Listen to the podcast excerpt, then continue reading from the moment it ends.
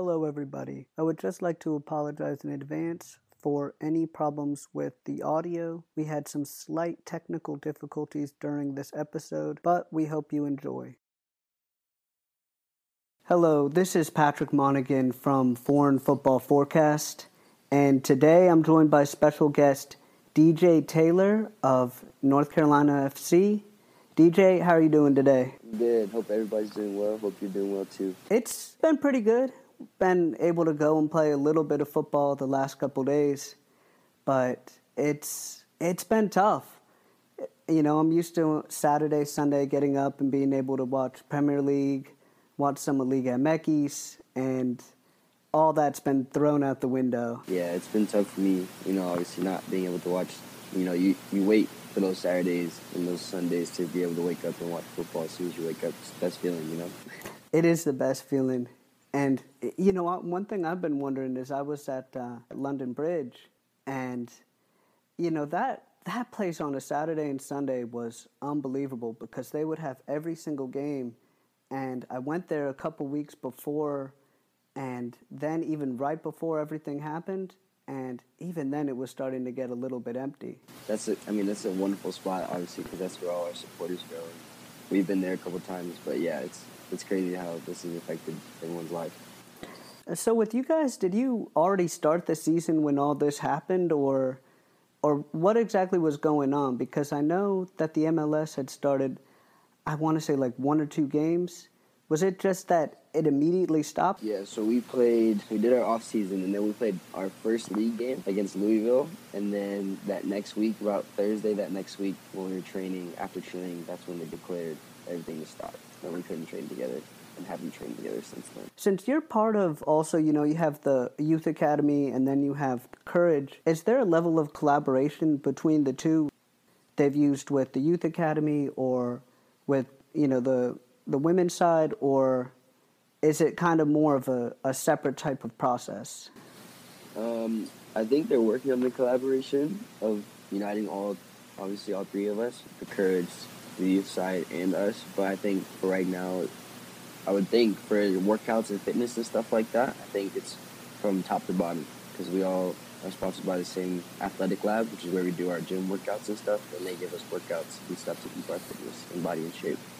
Have you guys been able to kind of learn and collaborate from one another? Because I know uh, you're from Raleigh, correct? So didn't you go and progress, if I'm not mistaken, through NCFC Academy? And when you were progressing, was it did they already do the rebranding, or was it still the Railhawks at the time? Um, so yeah, so when I started out before Railhawks, it was called CASL. So back then they were sponsored by Chelsea actually. So I grew up playing recreationally for a couple years, and then I played challenge for a while until I was about 12. After that, I tried out for Classic, which was the highest division for your age group, and I made the second to worst team in that division. And then the next season, I moved up to the top team, which was CASL Chelsea U13.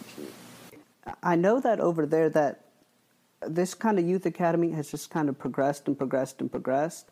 And when you were going through it, did you feel that it helped you prepare kind of as a player, or do you think that there was any recommendations you had maybe in the past and even going forward for for kind of the youth academy approach or yeah i would say like obviously every time i've been at the club since i went from when I first started, it was CASL Chelsea, and then when I was in the academy, it was Railhawks, and then once I came back from overseas, I played here. Now it's North Carolina FC. So obviously the transition I think is is crazy to see, but it's also good to see how the club grows, and it's obviously um, it gives out better opportunity for the youth that are coming through now. So they need to take advantage of the opportunity they have now. Because back when obviously all of us were in there, we didn't have the resources and opportunities that the kids have nowadays. But I think it's great the club is making great strides to give better opportunities for these new players coming through. Okay. And so when you were coming up, I'd, I did see that you had gone over to Spain. How did how did that process come about? Did that were you connected through your club, or was it through a tournament, or or how did that approach go? And what was your experience like playing over there? Yeah, so when I was in U16 academy, the Spanish agency, they had happened to come over to the club actually and just present what their beliefs and uh, what their company did. So they obviously were bringing foreign players into Spain. So basically, they just gave us a presentation. Then I got their details after that, stayed in touch with them. And then obviously, as I was growing through the academy to the top level U18, um, I got better and better. And then at that time, I had committed to UNC Chapel Hill. So I was verbally committed to go there to play on scholarship. But I ended up deciding to go to Spain. So I stayed in touch with them. And when I graduated high school from Panther Creek High School, um, I left for a two week trial and ended up signing in a club called Torre Levante, which is first division U19 over there. And then the next year I played fourth division professionally, and then I obviously came back here. But I think the experience there, I would never take it back. I don't regret it at all. I think it was it grew me as a person on and off the field, and I think a lot of the things I learned today have gotten me to the point where I am now. And obviously learning the Spanish culture, the Spanish play, which you know you can see every day and how they play Taka and all that stuff. I think the coaching I got from there was, was irreplaceable and the experience was great. And obviously, I still plan on returning back to Europe eventually. Because I was I was going to say I actually had studied over in Spain and I knew um, the place I was studying in.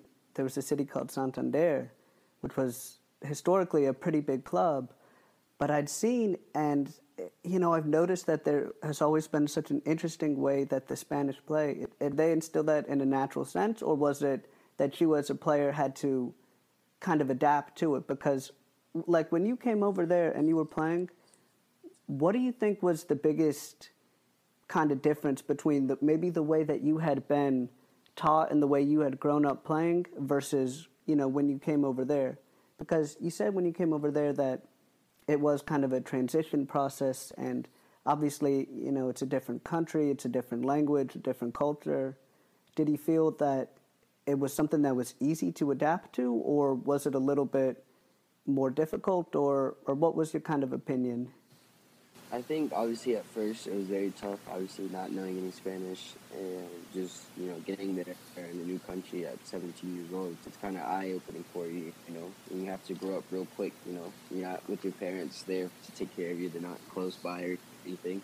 Um, but yeah, so I think for me personally, just because their Spanish culture, the way all they the way they're all brought up through the system and the whole Spanish country, it's easy for those players to just naturally develop. But I think obviously me being an American player and missing those you know pieces that you don't get in Europe, um, it took me a while to adapt a little bit for sure. I think the coaching I got in trainings, like I said, like for example, like every training was with the ball. You know, we didn't really do much we did fitness, it was ball fitness. You know, everything, the culture that they developed there, I think it took me a little while to adapt, but I loved it because I knew that's the style I wanted to play. And obviously, the coaches I got and the coaching I got from them was, was crazy. But for me, I think it was more of a mentality thing that I had to adapt, which was, you know, keep the ball rather than, you know, just kick it long or make other decisions. I think my decision making was what I had to adapt to the most. You know I mean? Yeah, absolutely. I think it's a it's a much different mentality and also, you know, even you, you were coming over and you were playing in uh, Tercera División, right? So, I mean, even with that, I've seen that. I think I want to say there's about 80 clubs or something per division, but even that's a really pretty high level of competition. And I wonder when you were transitioning from that to coming over to NCFC, did you feel that it was like a significant improvement when you came and you were playing with NCFC as opposed to playing in in Spain, or what's kind of been the difference like with that? Because I think there's a tendency to try to compare leagues and compare competition, but I've always kind of felt personally that that's a little bit unfair to do because you're trying to compare the styles of a different country. And, you know, like you had mentioned with Spain, it's a totally different mentality and a totally different manner of coaching and youth academy and everything. So I'm wondering if that, if there's any comparisons or if it's if it's just a totally different experience? Yeah, I think um, obviously the two leagues are different. You know, I agree with you on. I don't think people should compare leagues, obviously, because you could never really do that based on the country and style of play that each country and club plays. Um, but I think all the things that I learned in Spain allowed me to reach that level that I was that I'm at now and stay consistent with it. Obviously, coming back here and playing in USL. Well, it was in NASL, but now USL. It was, for me, I guess it was more of a more professional environment. Um, and I think obviously I wouldn't be able to compete at the level I do now if I didn't go to Spain. I would say. I think I do think here it's it's a little bit more professional, and um, but I think like I said, I give credit to all the Spanish coaches and the time I spent there to being able to compete at this level and push myself even past the level that I'm at now. Would you um, would you recommend that say, say you're a player playing right now, either in high school and you had kind of the the path that you had, and you know you had mentioned that you had committed to UNC Chapel Hill, and ultimately decided to go over to Spain. Would you advise that going forward, or how do you feel that that approach could maybe be for some of the youth players coming up now? Because it feels like it's it's very much kind of an individual decision because what you would feel comfortable with, you know, and would would work for you, and what did work for you, maybe maybe that's something that would work for others because I've noticed there is a tendency in U.S. soccer to kind of encourage players to either you know, at least try to go overseas and attempt to to really kind of learn and progress as players. And personally, I have kind of noticed a tendency where players tend to progress a little more when it's say something like you when you went and you come and you've been playing overseas and you've been playing in a different environment. I do kind of think it helps players step outside of their comfort zone and improve as a player. But I'm wondering if that's something that should be encouraged because also, you know, you do mention, you know, you playing in the USL. I know the USL has had, you know, some aspirations to try to to try to progress as well and to be able to attract maybe more players from high school that would have gone to college. And you know, ultimately, I guess my question is is is what's your kind of you know thoughts on on that situation? Uh, I mean, like you said, I think at the end of the day, it's just up to you know, you know who you are. Um, obviously, like I have nothing going. I have nothing against going to college and playing. Obviously, they are even NCAA nowadays. They are making strides to making the season like an actual soccer season. Obviously, I think for me back then, you know, the season was only three months, so I'm sitting here thinking, what is three months going to do for me? You know, when I'm trying to play professionally and other people are getting way more matches than I am. So um, obviously, on that argument, you have that you can go to college, you can get your education, you can play at the top level, you can get a scholarship. But then obviously, if you're going to Europe, you know where you want to play. You know, and I think really, if you want to do it, it's an individual decision because you. If you commit to it, you have to commit to it. You can't you can't have one foot in. So I think you as a person, you have to decide that you know, as I said, it's an individual decision. If you really want to commit to it, then you got to do that. And obviously, I think from there, people know which decision to make. Um, I think, like, obviously, I had gone, so with that agency, I had gone to Spain for two weeks just to try it out and see what it was like.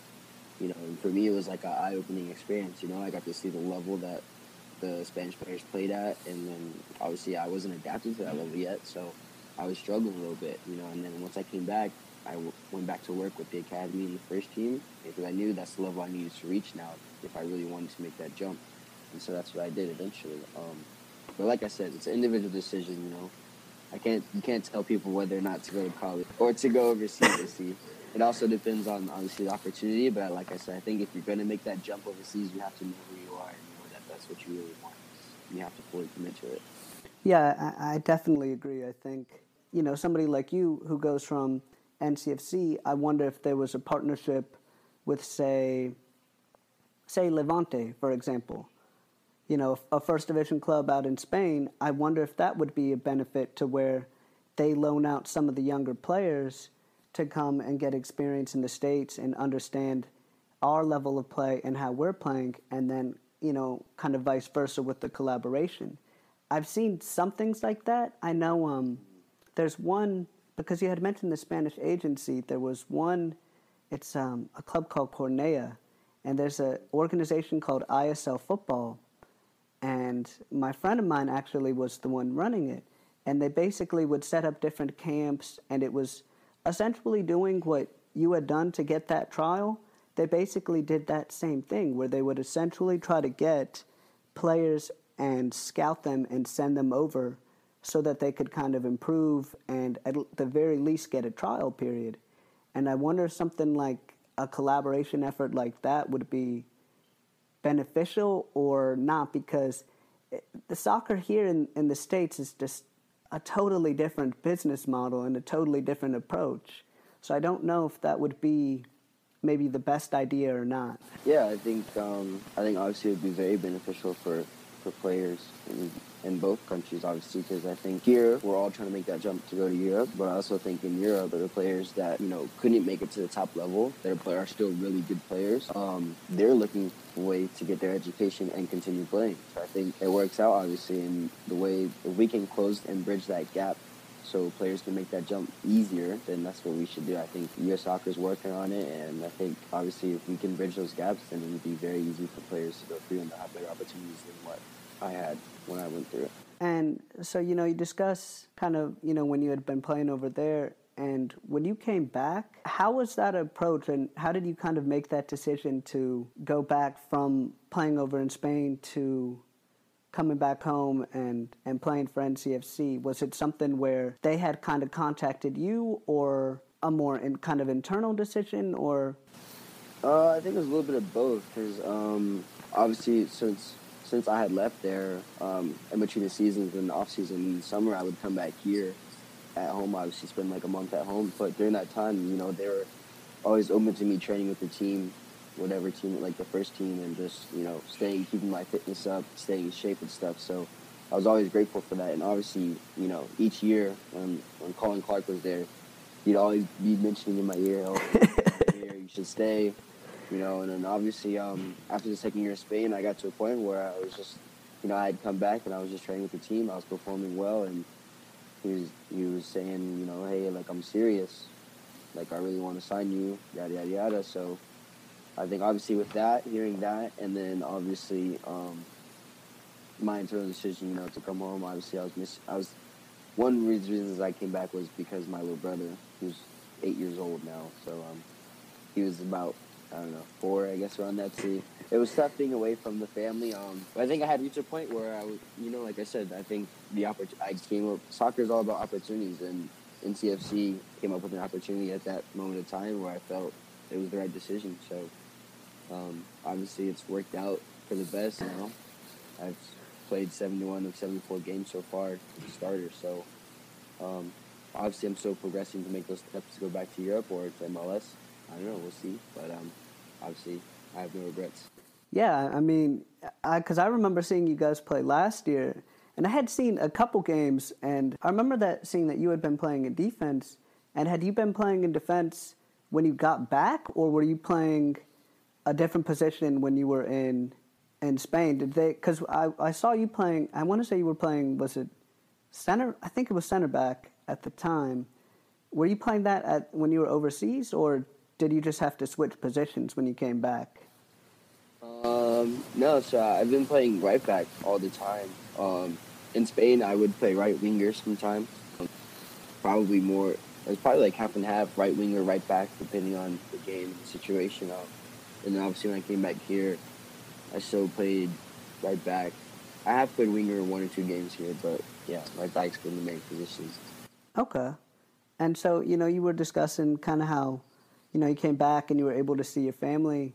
Was that, was like when you were able to come back and you were able to have, say, that sort of, I really, because you grew up here, I guess you could say that kind of hometown, you know, fan base and support group do you think that helps you kind of progress as a player when you have so much support and so much encouragement already back home to where it's not like you know having to call your family and having to receive that level of encouragement from so far away do you think that that's kind of helps you from you know a mental standpoint to where maybe you know you've had a couple games and it's been a, a run of bad form but you know you have that support group already does that help at all, or? So yeah, I think that's one of the main reasons uh, I came back from Spain. Obviously, was to have that moral support and support that I hadn't had for two years. Um, obviously, being back here, having the fan group, you know, they've been a blessing. Obviously, and the coaching staff, like obviously John Bradford, who was my coach as an academy player, now is my assistant coach for the first team. So it's been a blessing, you know, having people around you that want you to get better and help you reach your goals. So I think uh, I give everything to the club and the fans, and it's obviously worked out. Um, yeah. Okay, yeah, because uh, to be honest, I've noticed a really big kind of change and and really just kind of soccer culture here since since they rebranded to NCFC. They've really just made incredible strides. I've seen such a kind of greater devotion and dedication to the community, and you know, you mentioned uh, you know going to London Bridge and seeing the supporters groups over there. I remember going, you know, almost any time there was a game, every time after the game there would always be people there, and it feels like they've made a greater commitment to really to the community. And I remember, I want to say it was it was either last year or it was 2018 that uh, the club had basically got everything set up and they got the U.S. to come and have that friendly, and they had played against Paraguay. And I've noticed it seems like they've made a much greater commitment than you know when they were at the Railhawks. And I, I have to give credit to Steve Malik and and really just the club because it seems like they are really helping change the culture here and I'm wondering if this is something maybe you've noticed or because you mentioned, you know, when you were growing up, I know about 10 years ago, the level of interest that soccer has now, it was not like that. Because when I was growing up, I was like one of the only people that played soccer. Everyone would kind of, nobody else really played. They were always like, oh, we like football or baseball. And I'm like, um, I don't I don't really like that that much. Uh, yeah, so I think obviously it's been crazy being back and seeing how the club grows and the fans grow each year. Obviously, I think the culture in U.S. in general, like you said, it's it's growing a lot, and I think it's going to continue to grow. Obviously, with, with U.S. soccer getting bigger and soccer obviously expanding itself all around the world, and like I said, even here locally, it's getting a lot bigger. You know, with NCFC with the rebranding, the new owner Stephen Malik, you know, he's taking great steps to you know, even try to build that big stadium in downtown. Um, so yeah, I think in every aspect, the club's growing, soccer's growing. It's great to see how it's gone last since I've been here for the last two and a half years. What do you think about seeing that? You know, seeing that Charlotte's kind of been able to get an MLS club. Do you think that will help the state progress even more to the point where, because right now, you know, they yeah they're going to have the club, but they still don't have that kind of youth infrastructure that we have here in the Triangle. And I'm wondering if that's going to be able to create maybe a greater pipeline to where, say, you know, you've got, say, NCFC playing, and I don't know what's going to happen with Independence, but I'm wondering if that can help players progress as well, and if there can be a greater collaboration. And I'm really, I'm really kind of curious to see how everything's going to go with kind of the inaugural season because personally, I noticed Charlotte had a pretty strong soccer culture, but I think this could really improve kind of soccer as a whole in the whole state because I know, you know, I went to UNC Charlotte and we had an incredible program over there, and then, you know, you having had committed to UNC, UNC has an incredible program as well, and I'm wondering if this is going to create maybe a little bit more intrigue and maybe help grow the game. Um, I'm not really that sure though. I don't know how it's going to react. Yeah, I think um, I think it's good for the state overall. Obviously, you're going to get more exposure. You know, obviously being in MLS. I think for all the players here, it's the opportunity for them. If if Charlotte and the state and all the clubs here can work on creating a pipeline to connect all the clubs and pull all the players so that they can have a chance to play for the MLS Academy or the MLS first team, I think it'll be great for the state, obviously. And obviously, it starts next year, but hopefully we can bridge those gaps, like I said earlier, and, and create a pipeline for players to go through the system. Okay. And so you've been playing for, is it been two or, is this going to be the third season going on with, with NCFC? Yeah, this will be the third season. Okay. And now during those two seasons, what do you think has been kind of maybe the greatest sort of accomplishment you've been able to have so far? And has there been any kind of significant obstacles from from your perspective, or how's how's your kind of two years been going over there? Because you said you mentioned you started. It was seventy one of seventy four games, correct? Mm-hmm.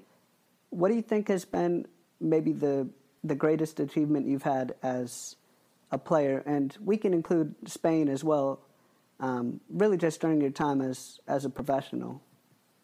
Yes, I mean, as a professional in Spain, the last year I was there, um, I was on loan at a club that was fighting to stay out of relegation to Sarah, and we ended up saving the club from getting relegated. I think that was one of the biggest things, you know, first accomplishments I had at the professional level.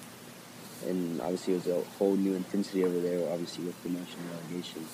Um, you know, I missed that for sure. But um, I think since I've been here back in the States, these last two and a half years, I think it's just the growth I've had since arriving here, you know, you know, not playing as much, and then obviously the next season, last or the last two seasons, starting every game almost, and being consistent starter and creating chances, and then obviously even last season, I think, well, overall in general, out of all the seasons, you know, each season I got better, as as, as I was saying, with that growth aspect. You know, last season I think I had five assists and a goal, and I think that's probably my best season I've had at the professional level so far. So obviously, hoping the next season will be just as good, if not better. But I think just the ability for me to grow and continue to get better on and off the field, obviously, is has been great. I think for me, I mean, obviously scoring a goal last season too for NCFC at the professional level was was a good feeling as well. Five goals. That's that's some you know, that's some Sergio Ramos level or something like that. I, it was five assists and one goal. Oh, five assists and one goal. I was going to say five goals. Yeah, nah, even five assists though. That's that's a, a, level of playmaking you don't really see that much. That's yeah, oh, yeah. I forgot to also include. Obviously, last year I got defender of the year, so that was good too. And then leading the team in minutes the last two seasons has also been good. You know. Congrat- congratulations on that. That's that's quite the accomplishment. Yeah, thanks. Now, uh, so, you know, one more thing I think before we kind of wrap up is would you be able to touch on kind of that experience as, you know, you're mentioning fighting relegation? Do you think when you're like when you're trying to fight relegation, how does that kind of mentality develop? Does did you know this stuff, you know, for a, a little bit or cuz I'm I'm wondering if there's kind of maybe a level that's comparable to you fighting for relegation versus say NCFC is fighting for the championship and you've got like five or six games left. Does that level of intensity you think compare, or? I think it's it's similar. I wouldn't really compare the two, but I think they're kind of similar. But um, obviously, with the promotion relegation, it's it's really you turn into like a survival mode. You know, every game, every minute, every second matters.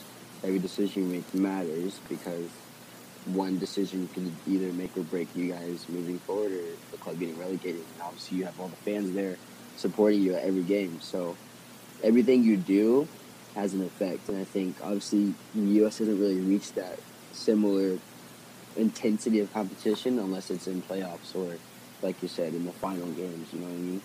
Um, do you think? Yeah, I think. Yeah. Go ahead. I was going to say, do you think that that that intensity can translate because you know, I'm wondering if there's an opportunity to have that promotion relegation. I have a, um, one of my friends is playing in the MLS, and we were discussing this the other day, and he said we both kind of agreed that it's something that would be beneficial personally for the fans, but I wonder how you can really kind of kind of instill that and create that because I think the issue is we we as fans we would like that and I think it would even improve you guys as players because you're fighting for relegation. And like you said the intensity just turns up you know 10 20 100 notches and it's really helping you improve because you get a greater intensity and it's a greater sense of like you said like a survival mode. And i wonder if if that's something that can be instilled because i'm not sure how we can really get that level of intensity in here in the US and I think we're growing towards it, but I think that would be something that would help take that to the next level. Yeah, I think obviously in order to even get close to that intensity, we have to install promotion relegation. Whether even if it doesn't have to go all the way through all the leagues, but it could just be you know MLS USL, let's say. You know, just to give the smaller clubs and players that are working their way up a chance to reach that intensity. Obviously, it would make even MLS better because those bottom teams would have to fight not to get relegated. So I think that would we have to install it here in the U.S. at some time. Hopefully, it's been a couple of years or something like that. But that's the only way that I think U.S. and its players are going to have the same intensity. I think so because, and one thing I've kind of contemplated was, I wonder if, if we could instill something like how they have um, over in Mexico. So, you know, for example, uh, I've gone to a couple different games over there when I've been down there, and over there they have it's a weird system, but it's basically like every it's like every two years basically that a club is one club is going to get relegated, and then the other club is going to get promoted, and over there, you know, they have I would say it's comparable to to sort of the U.S. soccer landscape in the sense that it's a lot of pretty big clubs, clubs from really pretty large cities, and they have that promotion relegation, and I think that's definitely helped the game. And I think what really could help, really, like you said, with the promotion relegation, is it would help make kind of the clubs better, and it would definitely help improve MLS. I think if you had some sort of pipeline to where it gives people an alternative, because right now, if you want to go and play, I think that the perspective is you have to go over to Europe. But I think if you could have something like that, it would help kind of our landscape and our game. And right now, I don't I don't think it would have to be every year, but I think the one thing, and I'm wondering if you kind of think the same thing, is I think the one thing that prevents it is owners getting nervous and worried about, you know, a big club getting relegated, and say say it's LA Galaxy or say it was Red Bulls or something. I think that's the one thing that prevents them because there's plenty of different markets that would be huge. I have uh, one of my friends is over in Phoenix, and there was clubs in you know San Diego, et cetera, et cetera. Here in Raleigh, I know that you know something like that. So I think we have enough markets, but it feels like it's it's just a monetary standpoint, and maybe that's what's preventing it from growing. Yeah, definitely. It's definitely a monetary standpoint. Obviously, MLS controls everything you have to pay to get into MLS, which you don't ever see that anywhere else around the world. It's all promotion relegation. It's, you know, whoever, anybody can play, doesn't matter what level, anybody can move up, anybody can move down. So I think it's a, it's, that's how it should be. And I think, hopefully, I hope the MLS is open to changing that when